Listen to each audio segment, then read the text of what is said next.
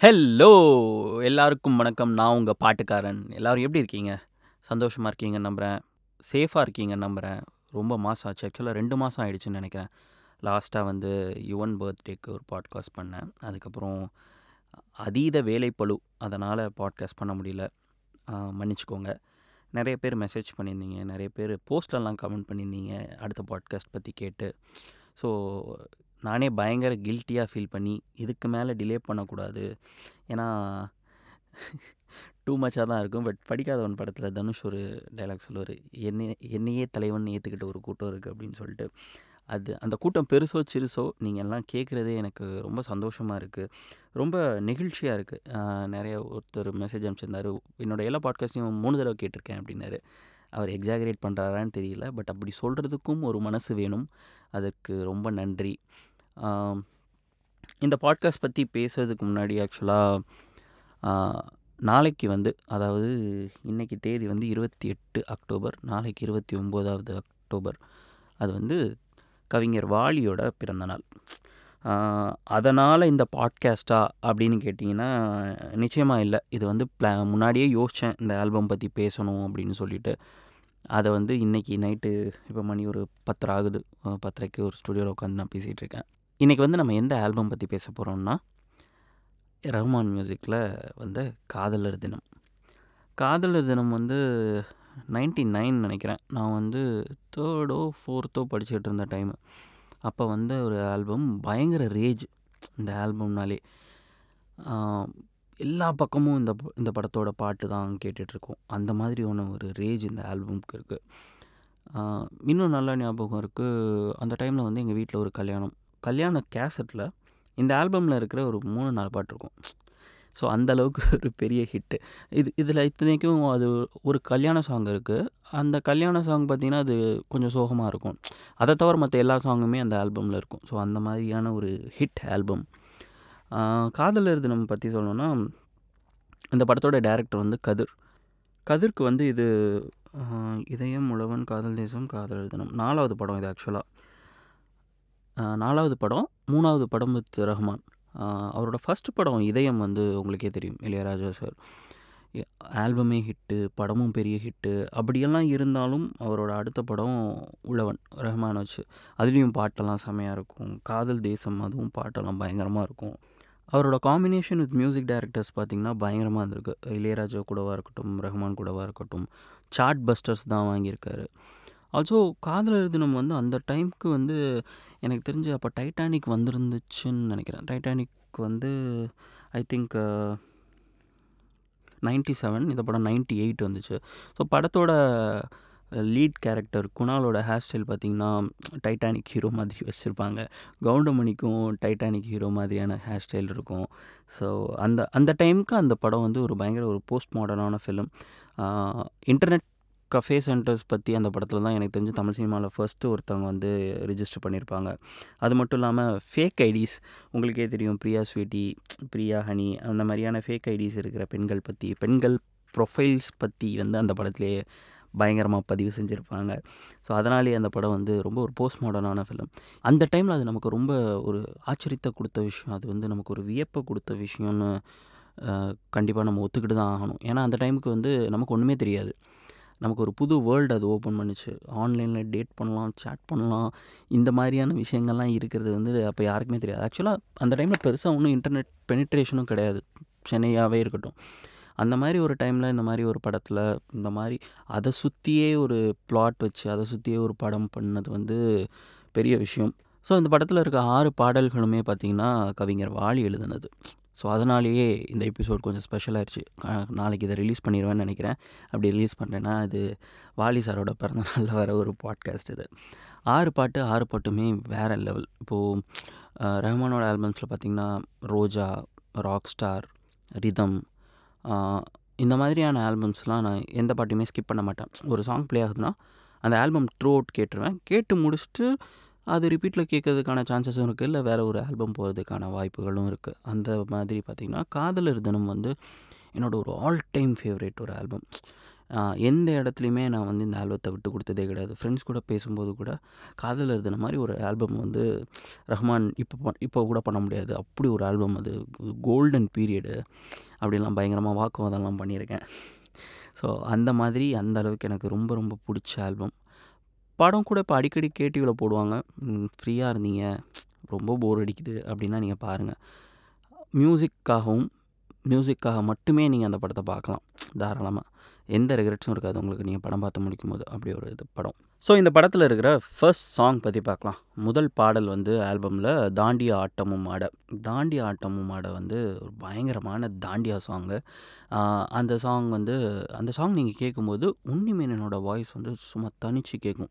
கணீர்னு இருக்கும். பயங்கர டிஸ்டிங்க்டான வாய்ஸ் வருது அவரும் வந்து அதுக்கப்புறம் ஃபீமேல் வாய்ஸ் வந்து கவிதா கிருஷ்ணமூர்த்தி அண்ட் இன்னொரு மேல் வோக்கலிஸ்ட் எம்.ஜி. ஸ்ரீகுமார். இவங்க மூணு பேருமே அந்த பாட்டு பாடியிருப்பாங்க. அந்த சாங் வந்து ஆல்மோஸ்ட் ஏழு நிமிஷம் அந்த பாட்டு. ஐ திங்க் 6:58, 6:59 சம்திங் அந்த அளவுக்கு வரும். பட் அந்த சாங் வந்து துளி கூட போர் அடிக்காது.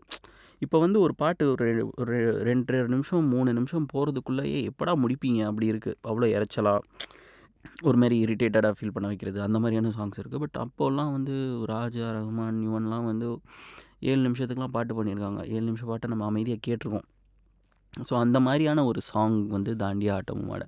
அந்த சாங் ஃபர்ஸ்ட் டைம் பார்க்கும்போது எனக்கு தாண்டியான்ற கல்ச்சர் அந்த மாதிரி எனக்கு ஒரு கல்ச்சரே தெரியாது. அந்த சாங் பார்க்கும்போது ஓகே இப்படி ஆடுவாங்க போல் அதுக்கப்புறம் தான் தெரியும். ஓகே குஜராத்தில் இந்த மாதிரி ஒரு ஃபெஸ்டிவல் இருக்குது ஓகே குஜராத்தில் தான் தாண்டியா ஆடுவாங்க. த அது தசரா டைமில் தான் அந்த இது இருக்கும் அப்படின்னு சொல்லிட்டு. ஸோ சாங்ஸ் வந்து வெறும் சாங்கோட இல்லாமல் அந்த சாங்லேருந்து நமக்கு டேக் அவே நிறையா இருக்கும். வாலி பயங்கரமாக எழுதியிருப்பார் தாண்டி ஆட்டம் வட தசரா கூட்டம் போட, குஜராத் குமரிகளோடு காதலன் காதலியை தேட" அப்படின்னு சொல்லிட்டு பயங்கரமாக எழுதி வச்சுருப்பார் அதில் வந்து எனக்கு ரொம்ப பிடிச்ச வரி பார்த்திங்கன்னா "சிறு காதல் நெஞ்சை நான் தரலாமோ, உன் கணவனாக நான் வரலாமா" அப்படின்னு சொல்லிட்டு.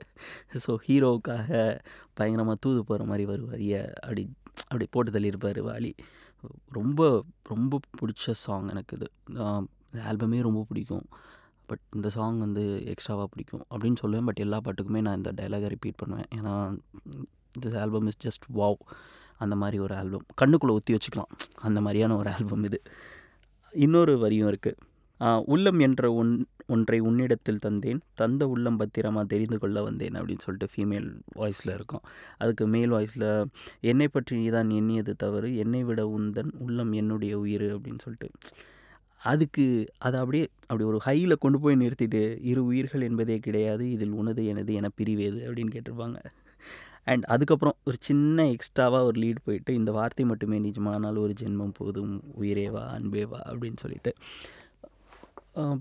எனக்கு ரொம்ப சர்ப்ரைசிங்காக இருக்கும். வாலியை பற்றி மட்டும் பேசும்போது. ஏன்னா, அவர் வந்து எம்ஜிஆர் காலத்துலேருந்து எழுதிட்டுருக்காரு. டூ பி வெரி ஹானஸ்ட் எனக்கு வாலியோட நிறைய சாங்ஸ் பற்றி தெரியாது. அவர் ஒரு ஒரு 15,000 சாங்ஸ் 20 16,000 சாங்ஸ் எவ்வளோ எழுதியிருக்காரோ, அதில் வந்து எனக்கு அதிகபட்சம் ஒரு ஆயிரம் ஆயிரம் பாட்டு தான் தெரியும். ஆயிரம் பாட்டு தான் நான் கேட்டிருப்பேன். அந்த ஆயிரம் பாட்டு தான் வந்து அந்த 1000த்துல ஒரு 100, 150 பாட்டு தான் ஓகே இது வாலி எழுதுனதுன்னு எனக்கு தெரியும். அப்படி இருக்கும்போது, அந்த சாங்லாம் பயங்கரமாக என்னன்னு சொல்கிறது அவர் வயசுக்கும் அவர் வயசுக்கு வந்து அந்த மெச்சூரிட்டியே இல்லாமல் த தனக்குள்ளே இருக்கிற ஒரு இளமையை அப்படியே வச்சுட்டுருந்தாரு. அவர் அவர் இறக்குறதுக்கு முன்னாடி வரைக்கும், அவர் பிரியாணியில் எழுதின மிசிசிபி நதி இது வரைக்கும், பயங்கர ஒரு யூத்ஃபுல்லாக பயங்கர சாமா பயங்கர என்னன்னு சொல்கிறது இன்றைக்கி கரண்ட்டில் என்ன ட்ரெண்டிங்காக இருக்குது இன்றைக்கி கரண்ட்டில் யங்ஸ்டர்ஸ் என்ன மாதிரியான வேர்ட்ஸ் யூஸ் பண்ணுறாங்க ஸோ அது எல்லாத்தையுமே வரிகளில் வச்சு பண்ணுறதுல அவர் மாதிரி யாருமே கிடையாது. அவருக்கு அவருக்கு அவர் தான் தக்கு. ஸோ அது மட்டும் வாலிட்ட எனக்கு ரொம்ப பிடிச்ச குவாலிட்டி. அவர் வந்து அவனை அவர் அப்டேட் பண்ணிக்கிட்டே இருந்திருக்காரு. இல்லைனா எம்ஜிஆர்லேருந்து கடி அதர்வாலேருந்து அதர்வா வரைக்கும், கார்த்தி வரைக்கும் அவ்வளோ அத்தனை பேர்கிட்ட அத்தனை வெரைட்டி, அத்தனை மியூசிக் டைரக்டர்ஸ்ட்டு ஒர்க் பண்ணுறது வந்து அவ்வளோ கஷ்டமான வேலை அப்டேட் ஒரு ஒரு ஆர்டிஸ்ட் என்னைக்கு, "நான் பண்ணுறது போதும். நான் என்னை மாற்றிக்க மாட்டேன். நான் இப்படியே தான் இருப்பேன். என்னை பிடிச்சா பிடிச்சிக்கோன்னு இருக்கிறது வந்து எனக்கு அது எந்த வகையில் சரின்னு தெரியலை அது மேபி சரியாக இருக்கலாம். அது தப்பாகவும் இருக்கலாம். ஆனால் ஒரு ஆர்டிஸ்ட் தன்னை வந்து தயார்படுத்திக்கிறான். இன்றைக்கி இவங்க இதை கேட்குறாங்க. இதை நம்ம இவங்களுக்கு பண்ணுவோம்னு நினைக்கிறது வந்து என்னை பொறுத்த வரைக்கும் ஒரு மிகப்பெரிய குவாலிட்டி.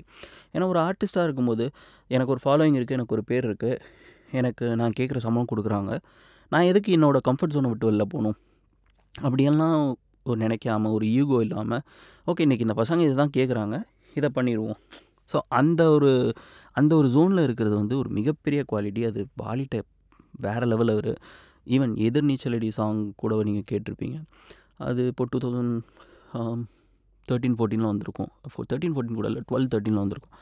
அப்போ வரைக்கும் அந்த ஆள் பயங்கர டே டு டே அப்டேட்டடாக இருக்கார். ஸோ அது மிகப்பெரிய quality hats off to you Vaali sir you are really missed so ஆல்பமில் அடுத்த பாட்டு அடுத்த பாட்டு வந்து என்ன விலை அழகே? என்ன விலை அழகே வந்து பார்த்திங்கன்னா அப்படியே ஒரு ப்ரீஸியாக ஸ்டார்ட் பண்ணும். அந்த இன்டர்லூட்ஸ் வந்து கேட்கும்போதே ஒரு மைல்டு வயலின் டோனோட அப்படியே ஹை ஆகும். அந்த பாட்டில் இருக்கிற ஒவ்வொரு வரியும் அநியாயத்துக்கு அழகாக இருக்கும். அநியாயத்துக்கு கவிதையாக இருக்கும். என்ன விலை அழகே சொன்ன விலைக்கு வாங்க வருவேன் இல்லை உயிர் என்றாலும் தருவேன் இந்த அழகை கண்டு வியந்து போகிறேன் ஒரு மொழி இல்லாமல் மௌனமாகிறேன் அப்படின்னு சொல்லிட்டு. ஸோ வேறு லெவலில் சாங் அது. எனக்கு இன்னொரு விஷயம் பயங்கர ஆச்சரியமாக இருக்கிறது வந்து பாடல்களை படமாக்குறதுக்கு டேரக்டர்ஸ் கொரியோகிராஃபர்ஸ் சினிமாட்டோகிராஃபர்ஸ் போட்ட எஃபர்ட் வந்து நைன்ட்டீஸ்லேயும் டூ தௌசண்ட்ஸ்லேயும் எக்ஸ்ட்ராடினரி எஃபர்ட் போட்டிருப்பாங்க. இப்போல்லாம் சாங்ஸ் பார்க்கும்போது அதில் ஒரு பெரிய எஃபர்ட் போனதாகவே தெரிய மாட்டேங்குது. மேபி நிறைய மாண்டேஜஸ் இருக்கிறனால இருக்கலாம். நிறைய ஷார்ட்ஸ் கூட இருக்க மாட்டேங்குது. இந்த சாங் பார்த்தீங்கன்னா அவ்வளோ அழகான லொக்கேஷன்ஸ் அவ்வளோ ரசித்து ரசித்து ஷூட் பண்ணியிருப்பாங்க. அந்த மாதிரி ஒரு ரசனை இப்போது கொஞ்சம் கம்மியாயிடுச்சோ அப்படின்னு தோண வைக்குது. இப்போ வர விஷுவல்ஸ் எல்லாம் பார்க்கும்போது. ஸோ அந்த மாதிரி ஒரு சாங் இது. அதில் எனக்கு ரொம்ப பிடிச்ச வரி பார்த்திங்கன்னா விரைவினில் வந்து கலந்திடு விரல் படமெல்ல கணிந்திடு உடல் மட்டும் இங்கு கிடக்குது உடன் வந்து நீயும் உயிர் கொடு. பல்லவன் சிற்பிகள் அன்று பண்ணிய சிற்பத்தில் ஒன்று பெண்ணென வந்தது இன்று சிலையே. உந்தன் அழகுக்கில்லை ஈடு. அப்படின்னு சொல்லி எழுதி வச்சுருப்பார். என்ன சொல்கிறது நான் இந்த சாங்ஸை பற்றி பேசுறதை விட நீங்கள் ஒரு தடவை போய் கண்ணை மூடிட்டு இந்த ஃபுல் ஆல்பம் கேட்டிங்கன்னு வைங்களேன். நீங்கள் எனக்கு இந்த மாதிரி ஒரு பாட்காஸ்ட் ரெக்கார்ட் பண்ணி அனுப்புவீங்க. அந்த அளவுக்கு ஸ்டஃப்ஃபுல்ல ஒரு ஆல்பம் இது. ஸோ அடுத்த பாட்டு. அடுத்த பாட்டு வந்து கோட் இந்த ஆல்பமில் கோட் எனக்கு ரொம்ப ஃபேவரேட் எந்த அளவுக்குன்னா எனக்கு ஒரு பழக்கம் இருக்குது நான் பாடுவேன். பாட்டு ப்ளே ஆகும்போது பாடுவேன். மேல் வாய்ஸ் ஃபீமேல் வாய்ஸை வந்து மிமிக் பண்ணி பாடுவேன். நான் பயங்கரமாக மிமிக் பண்ணுற வாய்ஸஸ்லாம் பார்த்திங்கன்னா சாதனா சொர்க்கம் ஸ்வர்ணலதா. அதில் பார்த்திங்கன்னா இந்த பாட்டில் வந்து ஸ்வர்ணலதா மாதிரி பாடி நிறைய இடத்துல பல்ப் வாங்கியிருக்கேன். என்னையே அறியாமல் நான் அப்படியே சாங்கோட போடுவேன். எல்லோரும் சிரிச்சிருப்பாங்க. ஸோ காதல் இனம் தேர்வெழுதியோட எனக்கு அப்படி ஒரு மெமரி இருக்குது காதல் இனம் தேர்வெழுதி பார்த்திங்கன்னா எஸ்பிபி அண்ட் ஸ்வர்ணலதா பாடினது அஃப்கோர்ஸ் அகைன் வாலி. அந்த பாட்டும் ஆரம்பிக்கிறதுல இருந்து முடிகிற வரைக்கும் அத்தனையும் கவிதை அத்தனையும் அழகு. காதல் எனும் தேர்வெழுதி காத்திருந்த மாணவன் நான். உன் எண்ணம் என்னும் ஏட்டில் என் எண்ணை பார்த்தபோது நானே என்னை நம்பவில்லை எந்தன் கண்ணை நம்பவில்லை அப்படின்னு எழுதி வச்சுருப்பாங்க. ஆனால் எனக்கு இந்த பாட்டில் ரொம்ப பிடிச்ச வரி அதாவது சில வரி அப்படி அப்படி கட்டி பிடிச்சிக்கலான்னு தோணும்ல அந்த மாதிரி வரி வந்து சூப்பராக இருக்கும். இது கண்ணங்களா இல்லை தென்னங்கல்லா அப்படின்னு எழுதி வச்சுருப்பாரு வாலி. இது கண்ணந்தானா இல்லை தென்னங்கள் தென்னங்கள் சொல்லுவாங்க இல்லையா? எப்படி பணங்கள் பனங்கல் மாதிரி தென்னங் தென்னை மரத்துலேருந்து எடுக்கிறது தென்னங்கள். இது உன் கண்ணந்தானா இல்லை தென்னங்கல்லா? அப்படின்னு போதையேத்துது அப்படின்னு சொல்கிற வர மாதிரி எழுதியிருப்பார். அது ரொம்ப அழகாக இருக்கும். ஆல்சோ இன்னும் அது அது அதுக்கு கண்டினியூஸாக அடுத்த வரி.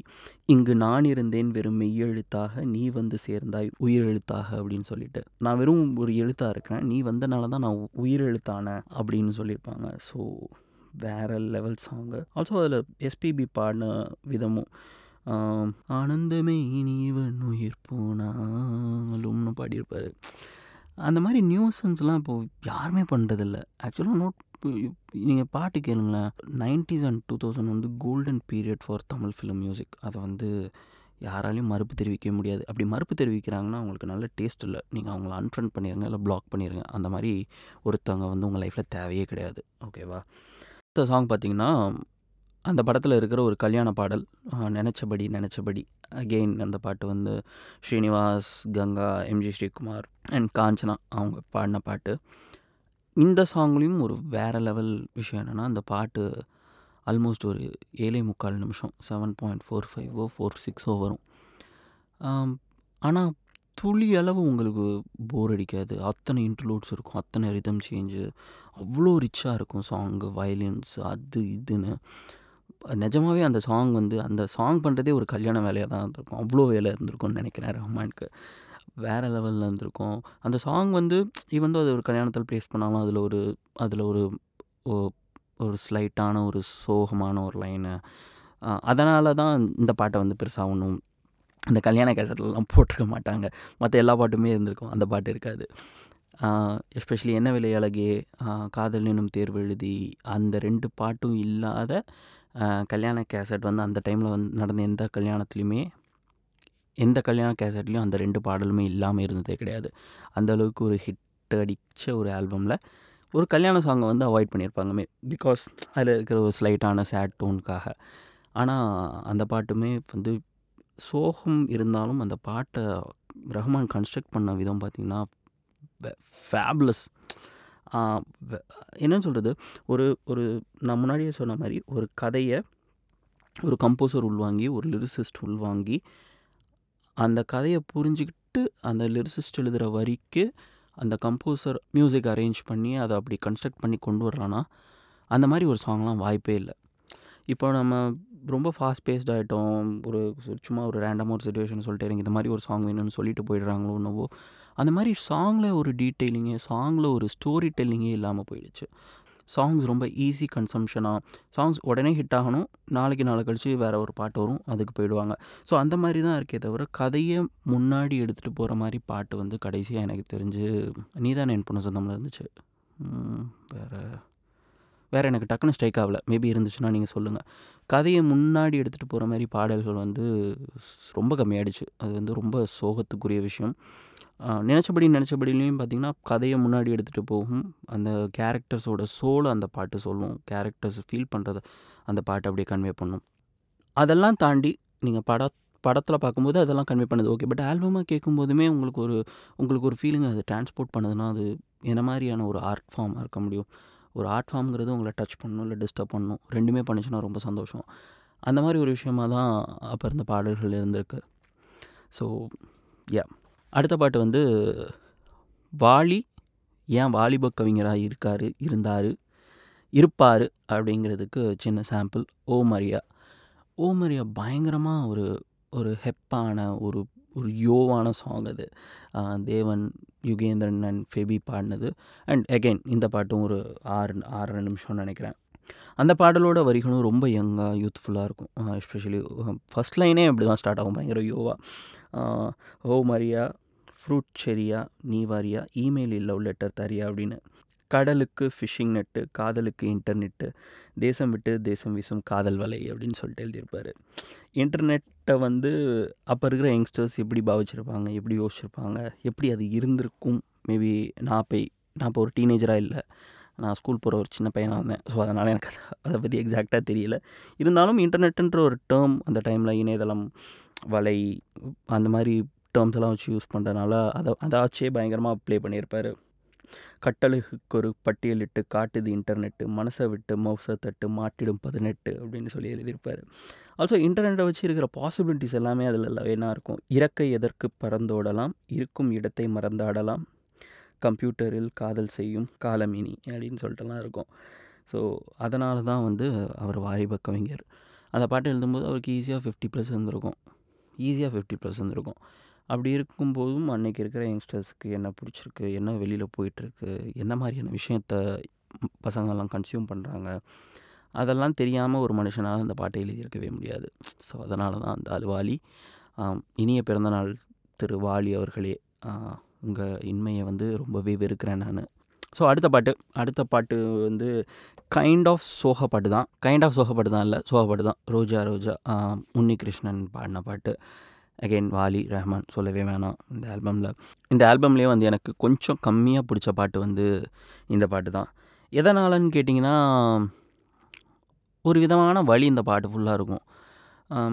அது ஒரு ஒரு டைமில் ஒரு ஃபேஸ் ஆஃப் லைஃப்பில் அது எனக்கு பிடிச்சிருந்துச்சு. பட் இப்போது வந்து அவ்வளோவா ஐம் நாட் கீன் அதில் கூட ஆனால் வரிகளாக இருக்கட்டும் பாட்டின விதமாக இருக்கட்டும் அந்த பாட்டு கொஞ்சம் கம்மியாக தான் பிடிக்குன்றதுக்காக அந்த பாட்டு தப்பான பாட்டு கிடையாது. ரொம்ப நல்ல பாட்டு. ரொம்ப ரொம்ப நல்ல பாட்டு.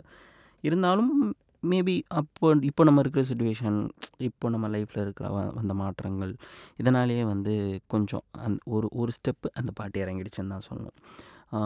வரிகள் பற்றி சொல்லவே வேணாம். விளாண்டிருப்பார் நம்மால். நிலத்தினில் உன் நிழல்வில் ஏங்குவேன். நிழல் விழுந்தால் மணலையும் மடியினில் தாங்குவேன். உடையனை எடுத்து என்னை உடுத்து. நூலாடி கொடிமலர் இடையினை உறுத்தும் ரோஜா. அப்படின்னு. அதை பாடின விதம் இருக்குது உடையனை எடுத்து என்னை உடுத்து நூலாடி கொடிமலர் இடையினை உறுத்தும் ரோஜா. அப்படி பாடியிருப்பார். உன்னிகிருஷ்ணன் அவர்கள் வந்து பாடின எல்லா பாட்டுலேயுமே வந்து அவரோட டூ ஹண்ட்ரட் பர்சன்டேஜை கொடுத்துருப்பாரு. நிறைய பாட்டு. அது சென்யோரிட்டா எக்கச்சக்கம் சொல்லவே வேணாம். சொல்லிக்கிட்டே போகலாம். அவ்வளோ பாடல்கள் இருக்குது எல்லா பாட்டுலேயும் அவரோட சிக்னேச்சரை வச்சு ஒரு டூ ஹண்ட்ரட் பர்சன்டேஜ் ஒரு ஒரு ப்ரீஸியான ஒரு வா வாய்ஸ் வருது ஏன்னா மேல் வாய்ஸ்லாம் இப்போ பார்த்தீங்கன்னா அந்த இந்த ஆல்பம்லேயே உன்னிமேனன் வாய்ஸ் இருக்குது பயங்கர பேசியான வாய்ஸ் எஸ்பி விசர் வாய்ஸ் இருக்குது அதுவும் பயங்கர பேசியான வாய்ஸு தேவன் ஏகாம்பரம் யுகேந்திரன்லாம் அந்த ஆல்பமில் வந்து கொஞ்சம் கொஞ்சம் ஒரு யூத் ஃப்ளேவர் ஆட் பண்ணுறதுக்கான ஒரு வாய்ஸஸாக இருக்கும்போது இவரோட வாய்ஸ் வந்து ரொம்ப ப்ரீஸியாக இருக்கும். கேட்குறதுக்கே ரொம்ப இதமாக நம்மளை ரொம்ப லைட்டாக ஃபீல் வைக்கிற மா நம்மளை ரொம்ப லைட்டாக ஃபீல் ப பண்ண வைக்கிற மாதிரியான வாய்ஸ் தான் வருது. ஆனால் அவர் இந்த பாட்டை வந்து பயங்கர ஹெவியாக ஹெவி டெக்ஸ்சரில் கொண்டு போயிருப்பார். இந்த பாட்டை வேறு யார் பாடினாலும் எனக்கு அந்த அந்த ஹெவினஸ் வருமான்னு எனக்கு தெரியலை. ஸோ அந்த மாதிரியான ஒரு ஃப்ளேவரை உன்னிகிருஷ்ணன் ஆட் பண்ணியிருப்பார். அவ்வளோதான் மக்களே காதலர் தினம் ஆல்பம் பற்றி சொல்லணும்னு நினச்சேன். ஆம், ஏன் சொல்லணும்னு நினச்சேன்னா ரஹ்மான் பற்றி பேசும்போது எல்லாரும் அவரோட காம்பினேஷன் வித் மணிரத்னம் பேசுவாங்க எல்லாரும் அவரோட காம்பினேஷன் வித் ஷங்கர் பேசுவாங்க. பட் எனக்கு என்னவோ அவரோட காம்பினேஷன் வித் கதிர் வந்து நிறைய பேர் அதை பெருசாக அப்ரிஷியேட் பண்ணலையோன்னு தோணுச்சு. I think we should appreciate it ஏன்னா உழவனாக இருக்கட்டும் காதல் தேசமாக இருக்கட்டும் க காதலர் தினமாக இருக்கட்டும் காதல் வைரஸாக இருக்கட்டும் ஆல்பம் வைஸ் வந்து ரஹ்மான்கிட்ட பெஸ்ட் வாங்கியிருப்பார். ரஹ்மானுமே ஒரு ஒரு வேறு லெவல் ட்ரான்ஸில் தான் கதிர் கூட ட்ராவல் பண்ணிட்டுருக்காருன்னு நினைக்கிறேன். இல்லைனா இந்த மாதிரியான பாடல்கள்லாம் வாங்கவே முடியாது.